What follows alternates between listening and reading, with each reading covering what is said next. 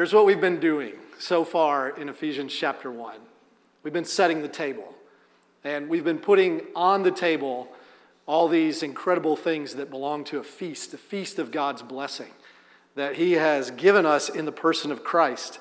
Now, we've spent 11 weeks uh, covering a whopping 14 verses. So um, you can do the math. There's 155 verses in Ephesians, and we're not exactly taking an F 15 jet right through this book. We're going through, we're walking, is what we're doing. And the reason that we've gone slow is because I would say that what's on the table in this chapter is so good. it, it is uh, the great benediction of the Bible, one of the scholar calls it. Uh, he calls it the soul satisfying spiritual blessings just being dumped upon and poured upon the people of God. And so, so one by one, what Andrew has been doing is laying before you the spiritual blessings of God, reminding you fundamentally what is true of you in Christ. And so this morning, what I want to do is sort of wrap this section up where we've been and uh, kind of point to where we're headed after the Advent series. Um, so that starts next week, and we'll be in that for four weeks, and then we're going to j- jump back into Ephesians 1. And, and so, what I want to do is just kind of tie this up, give us one last picture of this entire meal that we've been enjoying, and hopefully set the stage for what's ahead. But we're, let's read Ephesians 1 through 3 through 14 one last time and, uh, and then pray quickly. Ephesians 1 3 through 14. Blessed be the God and Father of our Lord Jesus Christ, who has blessed us in Christ with every spiritual blessing in the heavenly places, even as he chose us in him before the foundation of the world, that we should be holy and blameless before him. In love, he predestined us for adoption as sons through Jesus Christ, according to the purpose of his will, to the praise of his glorious grace with which he has blessed us in the beloved. In him we have redemption through his blood, the forgiveness of our trespasses, according to the riches of his grace, which he lavished upon us in all wisdom and insight, making known to us the mystery of his will, according to his purpose, which he set forth in Christ as a plan for the fullness of time, to unite all things in him, things in heaven and things on earth. In him, we have obtained an inheritance, having been predestined according to the purpose of Him who works all things according to the counsel of His will, so that we, who were the first to hope in Christ, might be to the praise of His glory. In Him, you also, when you heard the word of truth, the gospel of your salvation, and believed in Him, were sealed with the promised Holy Spirit, who is the guarantee of our inheritance until we acquire possession of it to the praise of his glory. Father, we, uh, we just sang a minute ago that our hearts unfold like flowers before you, opening to the sun above. And that would be my prayer uh, this morning, Lord. Who knows where, how we're coming in and where our hearts are really at. But we pray that the light and the heat of your gospel through the word of truth would open us up to be able to hear again of all the blessings that we possess in Christ. God, it's been a great week for me to be in your word, and I have sensed my own heart unfolding before you in, in various ways. I pray that would be true for our time together. So bring your word and bring your spirit. We pray in Christ's name. Amen. Okay, so to start, I want to set this passage up by just making a couple Bible study observations about our passage. So in verse 3 uh, on the screen, you'll see that the way that Paul starts this is he gives us three prepositions. He says that we have been blessed in Christ, okay, which tells us who we are. It answers the question, Who am I? And then it says that we have been blessed with every spiritual blessing. Who am I? And now, what do I possess? Who am I and what do I possess? And then we have the third preposition, in the heavenly places. This tells us where we're headed, where we reside. And so, what Paul is doing here right off the bat is he is answering some of the deepest and most powerful questions of the soul Who am I? What do I possess? Where am I headed? Where am I going? And so, the book of Ephesians is opening up this identity reservoir that we're meant to tap into for security and power. And Paul is drawing us in right away. He's showing us where God intends for us to go. That in order for us to take this journey, we're going to have to be able to answer those questions in the deepest way possible. Who am I? What do I possess? And where am I headed? And we have to be able to, how we answer those questions, sorry, determines everything about us. Even on the, our, the worst days, even on our worst days, how we answer those questions is fundamental. Remember Jesus' worst day? We get a picture of it in John 13. John 13 is where we find Jesus and the evening meal is being served. The devil has already prompted Judas to betray him. Jesus knew that his hour had arrived. This is the day of his execution. Probably no other day when he would have been more misunderstood, more lonely, more condemned. The judgment of God for the sins of the world is coming upon him. And one of his closest friends stands up to betray him. And yet, in that moment, what does John say? It says that Jesus began to tap into an identity reservoir. Look at what it says Jesus, knowing that the Father had given all things into his hands, and that he had come from God, and that he was going back to God, he rose from the table, took off his feet, off his robes, and he began to wash the disciples' feet. What is Jesus doing there? He is becoming consciously aware of and knowing some things at the fundamental level. Who am I? What do I possess? God has given all things into my hands. And where am I going? I'm going back to the Father. And as he digs in, in this moment, to this identity reservoir, he has the power to move forward in obedience and fulfill the plan that God has set out for him. This is really wild stuff. If you think about what Acts chapter 2, 23 says, it's not on the screen, but Jesus, it says that Jesus was delivered up and crucified according to the definite plan and foreknowledge of God. The definite plan and foreknowledge of God. That means that this moment of Jesus' crucifixion and execution was a predetermined, fixed in time thing that God had foreordained and known foretold by the prophets that the Son would be born into the world, crushed for our iniquities, and resurrected and ascended, securing our salvation. And yet, what we see in John 13 is just because that has already been determined, Jesus doesn't just sort of casually stroll through that moment in Superman like obedience. He has to consciously draw from an identity reservoir. He has to tap back into who he is as the Son of God, what he possesses, and what his future holds for him. And in the same way, I would suggest that what, if, what Paul is doing with Ephesians, the way he sets it up, is he's telling us look, this is where we're going on this journey. And in order for you to walk it well, you're going to have to continually tap into the promises and blessings that are being outlined right from the beginning. So, what are they? We've already explored these through the last 11 weeks, but remember this, verse 13 to start. And you were also included. Isn't that beautiful that you were included in God's plans? That God has had a plan from the beginning of the world for the praise of his glory, to get glory, to reconcile a broken world to himself.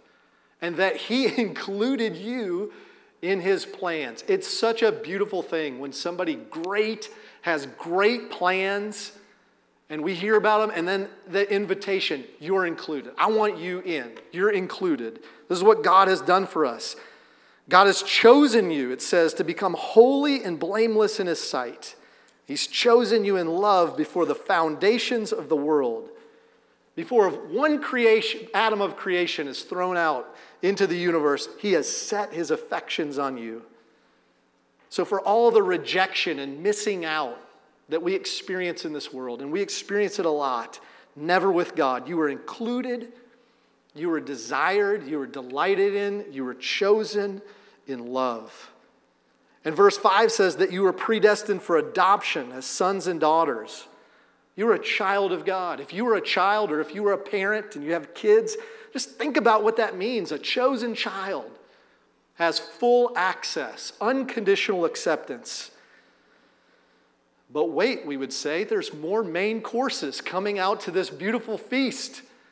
We read that we have redemption, the forgiveness of every sin, grace upon grace lavished on us, never ending, inexhaustible grace. Verse 9 says that we actually have access into God's divine plans and His wisdom. He reveals to us that we have a part to play in the reconciling of all things. Not everybody understands that, but you do. You've been given access. You have an inheritance awaiting you, a shared inheritance with Christ. And to guarantee that inheritance, He has sealed you, marked you with the given Holy Spirit. So, this is what the last 11 sermons have been about. We've slowly looked at these, and they've been a grand and sort of glorious reality check, a reminder, this identity reservoir that we're meant to tap into as we take this journey. So, where are we headed? Where are we going again? Well, that's the second observation. That's the second Bible study observa- observation that I want uh, to make is that, well, you know, Bible study 101 always says this that if you want to interpret accurately what's in the passage, you do it in context. You look at what came before, then you look at what's coming after.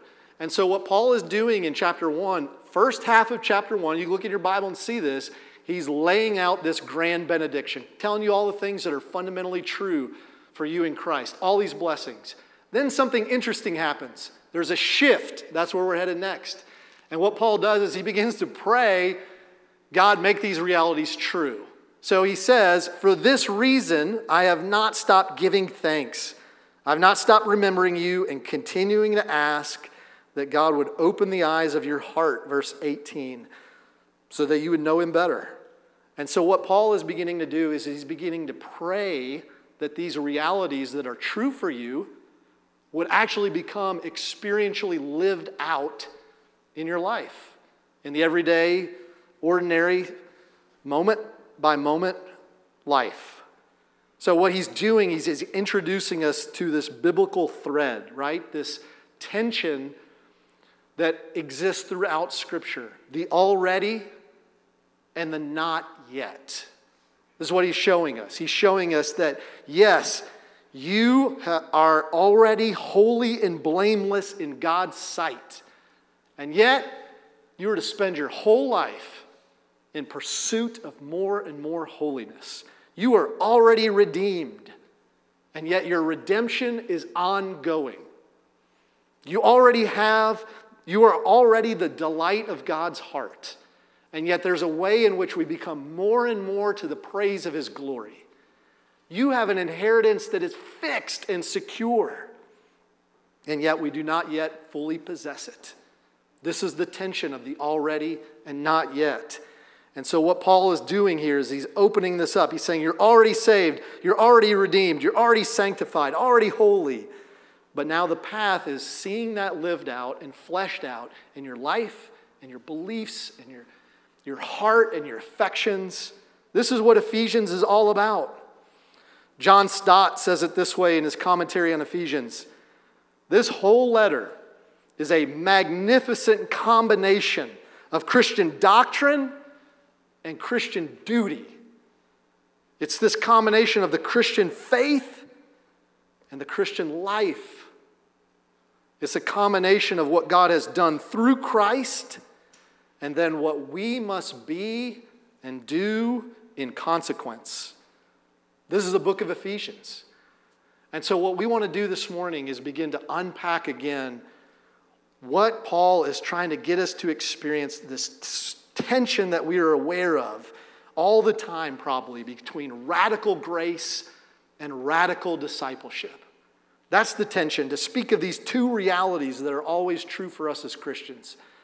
That on the one hand, I am called to totally rest in the finished work of Christ. And then on the very next hand, I'm called to strive and to fight and to pursue holiness and to live for the praise of His glory. Those things go together. Jesus says, Come to me and rest. It is finished. He also says, If anyone would come after me, he must deny himself, take up his cross, and follow me. One of my favorite authors is Brennan Manning, and Brennan Manning says it really simply and beautifully that God loves us unconditionally. not as how you should be, because no one is as they should be. But God's grace to us is unconditional, it asks nothing of us. And that's really true. That is really true. But another one of my favorites is Dietrich Bonhoeffer. And he says there's no such thing as cheap grace. Cheap grace is the deadly enemy of the church. It preaches forgiveness without requiring repentance, grace without discipleship, grace without the cross. The only man who has the right to say that he is justified by grace alone is the man who has left all to follow Christ. Those messages seem a little different. Do you guys feel that tension? I want to tell you that for most of us, and for me included, for most of my life, I have really lacked the category to be able to hold those two truths together. How do we do that? How do we make sense of those two statements, those two realities. And what we're finding here in Ephesians chapter 1 is that the only way to do it is through this idea of being in Christ, united to Christ. That the only way we can marry the two realities together of radical grace and radical discipleship is through our union with Christ. So that's what we want to unpack this morning. What does it mean to be in Christ, to have union with Christ. This is a, well, he uses this phrase 11 times in the first 14 verses in Christ. And then he uses the phrase 40 times throughout the rest of the book of Ephesians. And 165 times in Paul's writings, we find the phrase in Christ. So it's obviously pretty important. This is how Paul talks about believers in the faith. He doesn't talk about us as Christians, he talks about us as saints in Christ, and Christ in them. So, what does it mean to be in Christ? What does that mean? How do I live it out? So, that's what we're going to talk about. For you to be in Christ and for you to have union with Christ. And here's what it means it means primarily two things. And that when those two things are true, then it's going to give you two things. So, the fact that, number one, you are in Christ is going to give you security and assurance. And the fact that Christ is in you is going to give you ability and power. And that's where we're going with the rest of the sermon. Uh, we can rest and have confidence in the freedom that we have because we are in Christ. And secondly, because Christ is in us, we have new power and ability to reflect God's character to walk forward in holiness, to produce fruit in our life, and to move in, in obedience. So, and this is what we sing about, right? Rock of ages, cleft for me, let me hide myself in thee. Be of sin the double cure. Cleanse me from guilt and cleanse me from its power. So Christ does two things He cleanses from guilt and He cleanses from power, the power of sin. So let's look first at union with Christ through the lens of you are in Christ. And by the way, by the way, this is everywhere in Scripture. Like once you have this lens in Christ, all of a sudden it's everywhere. Uh, so let's unpack it a little bit. Colossians 3 3. You have died, and your life is hidden with Christ in God. You are in Christ, hidden with Christ. Have you ever seen, have you ever seen the movie uh, The Blind Side, which came out a few years ago about an NFL player named Michael Oher. And when uh, Michael was in ninth grade, he was six feet five inches tall and 290 pounds. And so there was a private Christian school that said, We'd like for you to play with us. And so the movie is really about how uh, this, he was rescued for, from the slums of Memphis, Tennessee, and sort of adopted by a well to do family and went from this really rough situation to a full scholarship at Ole Miss and eventually to the NFL. But one of the scenes of the movie, he's an offensive lineman. He takes off down the field and he's blocking for the high school running back. And, and the high school running back is essentially has him by his back pocket. You know, he's just running where Michael Oher goes. And as Michael goes down the sideline. It's just pancake block after pancake block on all the, the entire defense just falls down. And so this running back goes 80 yards untouched, and who gets the glory? Well, we say definitely Big Mike, but the running back does too, because he is hidden in Big Mike. This is what it means to be hidden in someone. It means that he paved a way through hostile enemy territory. And whatever judgment or hit was to land on this running back, instead, it landed on Big Mike. Union with Christ says the same thing that your life is so intertwined, so interconnected with the life of Jesus Christ that when he died, you died. And everything that was supposed to land upon him, the judgment of God, his wrath against sin, instead it landed on Jesus. And so to be hidden in Christ means that Christ represents us. Whatever is true of Christ becomes true of me, becomes true of you. Whatever victories he's won, whatever accomplishments that he's earned, whatever status that he possesses, I have that. I possess that now in Christ. We see something of this in 1 Samuel 17, where Goliath is facing off against David. And to begin with, you have the Philistine army on one side of the valley, and on the other side, you have the Israelite army. And Goliath shouts out, He said, You pick one man and let him represent your people. And if he comes down and I fight him, then whoever wins, the other people, the whole army will be subject to you as servants. And so, what happens when David goes out? He represents, he becomes the representative head of, of all of Israel, so that every man, woman, and child in the nation of Israel is now represented by whatever happens for David. Any victory, any accomplishment is now appropriated to them. And so for us to be in Christ means that we are so united to Him that all He has accomplished to us is given to us. He represents us so thoroughly that Galatians 2:20 says we are crucified with Christ, buried with Christ, Romans 6 4, raised with Christ, Colossians 3, and seated with Christ in the heavenly places. And so, what that means is that when we share in Christ, when we share, when Christ, when we are hidden in Christ, that every part of His life, we share in that. His life, His obedience, His death, His resurrection, even His ascension, and all this becomes ours. And so that's why Paul can lay out all this stuff in Ephesians 1 and say, That's true of you. That's true of you. That's true. That's who you are. And he can do it without flinching because he knows, like, the people of Ephesus sin too every day. And yet he says it without flinching because he knows it's because of Christ. You're hidden in Christ that all this stuff is true. And so, what that means is that you and I have the deepest identity reservoir that we could ever imagine, that we can tap into continually. There is full freedom, full acceptance. There is now nothing left to lose, nothing left to prove. What could you possibly add? How could we ever feel insecure? How could we ever feel like we have to work on our reputation or that something at work could add to this? We have everything, every spiritual blessing, and it's in Christ. Number two, what union with Christ means is not only do we have all that security and assurance, but it also means that Christ is in us and so that we have his power and his ability available.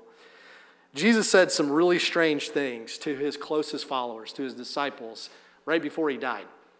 One of the things that he said was in John 16, and he said, I tell you the truth, it is to your advantage that I go away. For if I do not go away, the Helper will not come to you. But if I go, I will send him to you.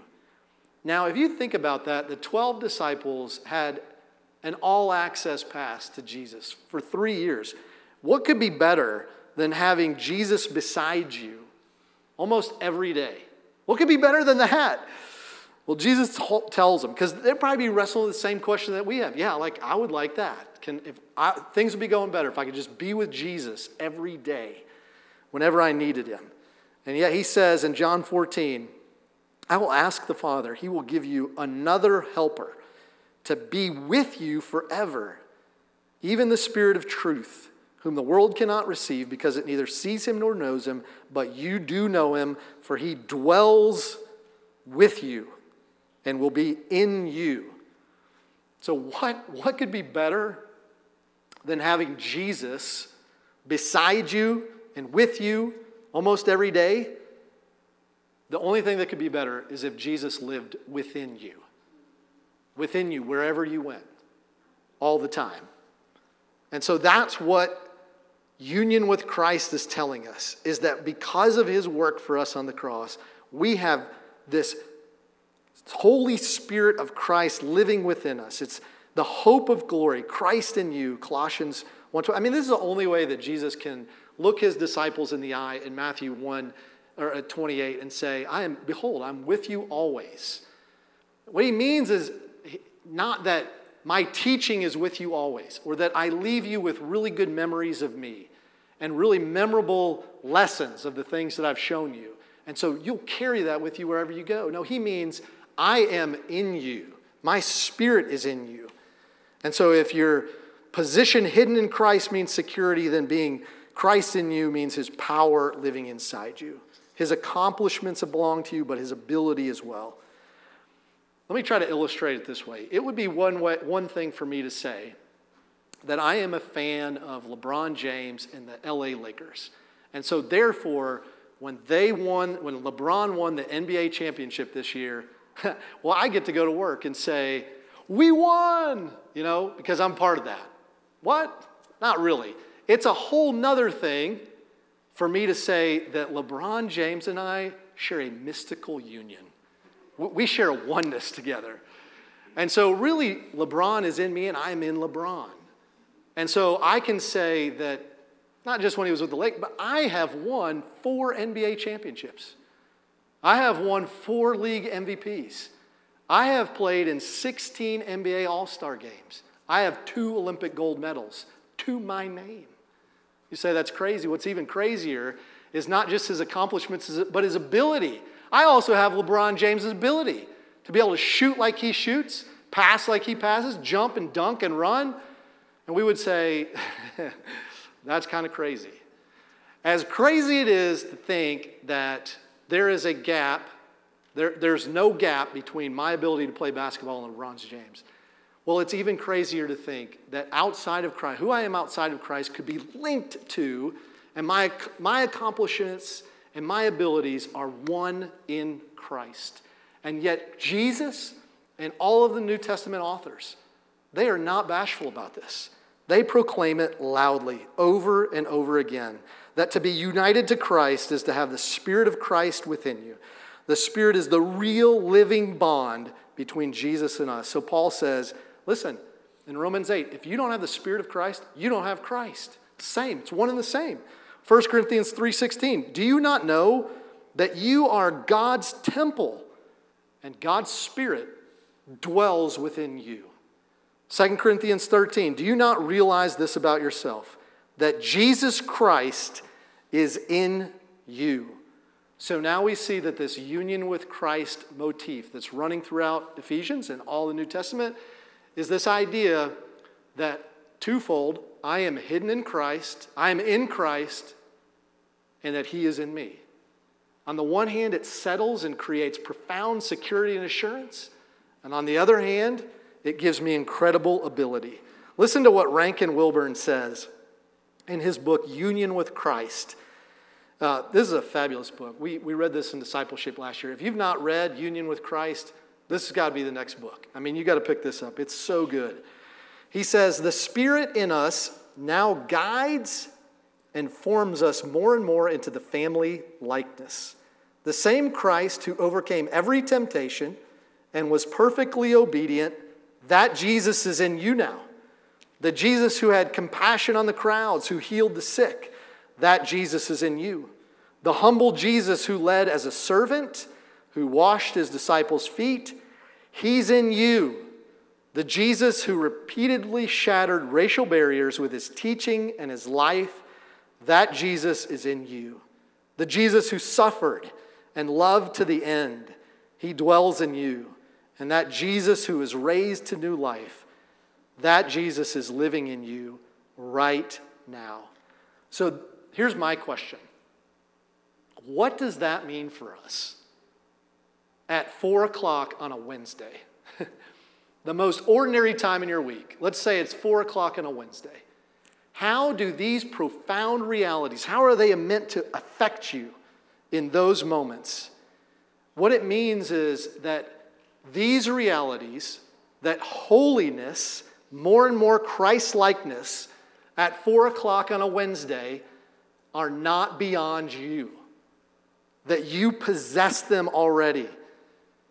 That more and more Christ likeness is within you. It's not beyond you, but within you. Loving your spouse well, being patient with your kids, powering off the computer when lust and temptation hit, somehow avoiding temptation and addiction.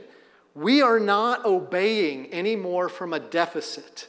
What this is telling us is that Christ is within us, that we have all the power of the Holy Spirit to move forward into holiness and to move forward in fruitfulness and obedience because Christ is in us, the fullness of Christ.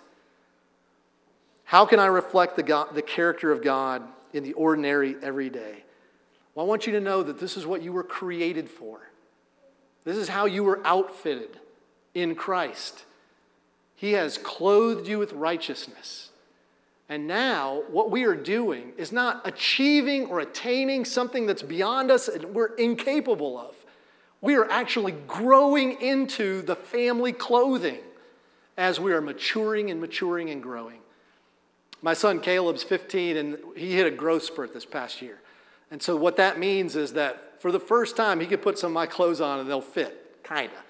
And uh, which is cool because the more that we fit the same clothes, our grandparents just buy our kids clothes. And, you know, it's the reality. And, and they always end up with better clothes. So, my hope is can our shoes, can we trade shoes some? He always has better shoes than me. And the reason that Caleb is growing into my clothes is because he's becoming the man that he's meant to be. He's growing in family resemblance. And the more and more that we walk with Christ and hold on to our union with Christ, the promises of Christ in us are simply, simply allowing us to experience and grow in who God has intended us to be. It's not trying to achieve or attain something in terms of obedience that you're not capable of. You have the fullness of Christ within you. It's not beyond you, it's who you are. Here's what Rankin Wilbourne says one more quote from him. It is therefore not preacherly hyperbole to say that you will never hear something more amazing in your entire life. Union with Christ touches on the highest and most profound truths of the gospel, and at the same time reaches down into the depths of the human heart to fill us with more joy and hope, more comfort and strength than anyone else ever could. Is there any truth that we need to lay hold of today more than our union with Christ?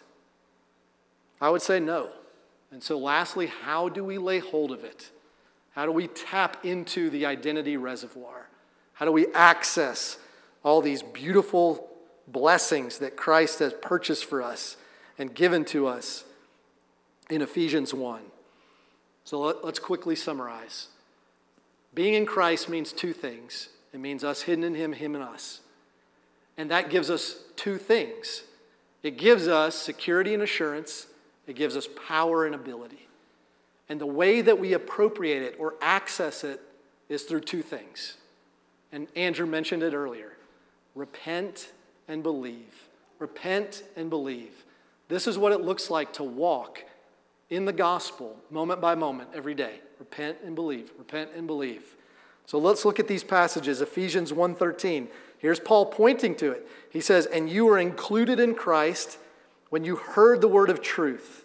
So you heard the word of truth, the gospel of your salvation, and having believed. Believe is the Greek word there for faith. You were marked in him with a seal the promised Holy Spirit. Having believed is present perfect tense for that verb. It means that something has been accomplished with ongoing implications and effect. So, whatever we're doing when we believed that brought about this inclusion and union with Christ, we are to continue doing those same things throughout our Christian experience, which is what Paul points to in Colossians 2. Therefore, as you received Christ, you think about that day where you were at in your spirit and in your heart when you first believed and came to Christ. What were you doing in that moment? You were answering the three questions Who am I? What do I possess? And where am I headed? You began to answer those questions now in light of Christ and in Christ. You no longer thought about, you know, am I going to get married? Who am I attached to? How much money will I make? How good are my kids? What stat? None of that. You turn from that and you began to believe in Christ. Paul says, just as you received Christ Jesus the Lord, so walk in him. Repent, believe. This is a gospel two step. You walk in repentance and faith. Now, I know that if you're like me, that can feel overwhelming. You mean all day long, every time sin hits or temptation, it's go back to the drawing board, repent and believe? Ah, this feels incredibly overwhelming. And what we would say is walking is sometimes like that. It's like that when you're first starting out. Think about Miles Pollard right now. Is he six, seven months? You know, he's, he's figuring it out. He's on the end table, kind of creeping along. Fall, tumble, it hurts. And walking also is hard when we've atrophied and we've been laying down or not doing it for a long time. Suddenly we get up and our legs are asleep. And so, what, but what we're being called to do is to exercise these faith muscles repent and believe, repent and believe. And I want to promise you this. I want to promise you this. The more you do this, stick with it, you will end up experiencing the payoff of union with Christ. It will become second nature to you. You will walk around in your relationships, at work, tapping into union with Christ, experiencing His power. This is how we access it. Repent and believe, repent and believe. And it comes along with the word of truth as we hear the word of truth and receive the gospel. I'm going to close with a story by Dr. Bill Bright, who is the founder of Campus Crusade for Christ. He tells this story. It's really beautiful. It's a picture of how Christians should really live in our wealth. Sometimes we don't know that we have it. And our wealth is found in our union with Christ. So he told the story of a man named Mr. Yates who lived at the time of the Great Depression. Mr. Yates was a farmer, a sheep rancher in Texas, and he was incredibly poor. He had to live on a government subsidy just to be able to feed his family. And yet, one day, there was this seismographic crew that came to his farm.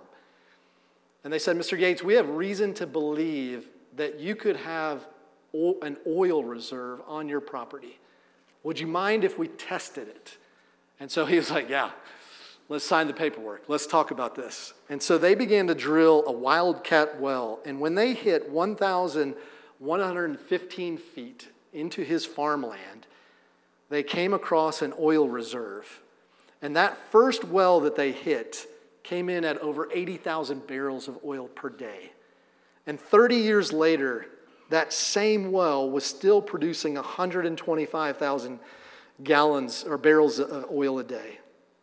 And so here's the point Mr. Yates, he actually owned all of that, he possessed it, it was his, but he lived for a long time like a very poor man. He had all this wealth available and accessible to him, but he didn't know how to access it. He wasn't aware of it, and he wasn't consciously tapping into it. And so, what we would say is, brothers and sisters, what Ephesians has been telling us is that you are rich in Christ.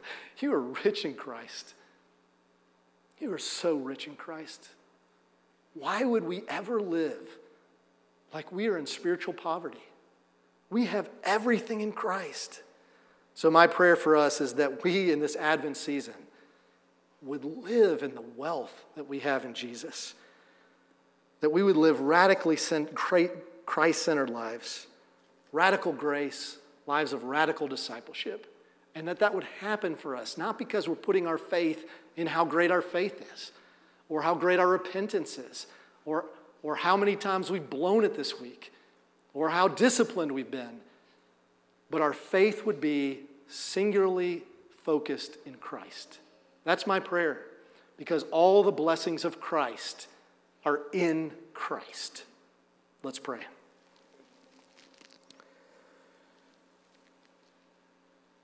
Father, could this be true? uh, we long for it to be true. We long to access it, tap into it, to be shaped and molded by the truth of the gospel. And so, Lord God, we pray that this would be an Advent season of resting again securely in our union with Christ. Help us to tap into it through repentance and faith. God, even today, whatever relationships we have or wherever we're tempted towards insecurity and fear, give us the power to repent and believe and to turn back to you. And help us to experience our union with Christ, the power and the ability to move forward in obedience.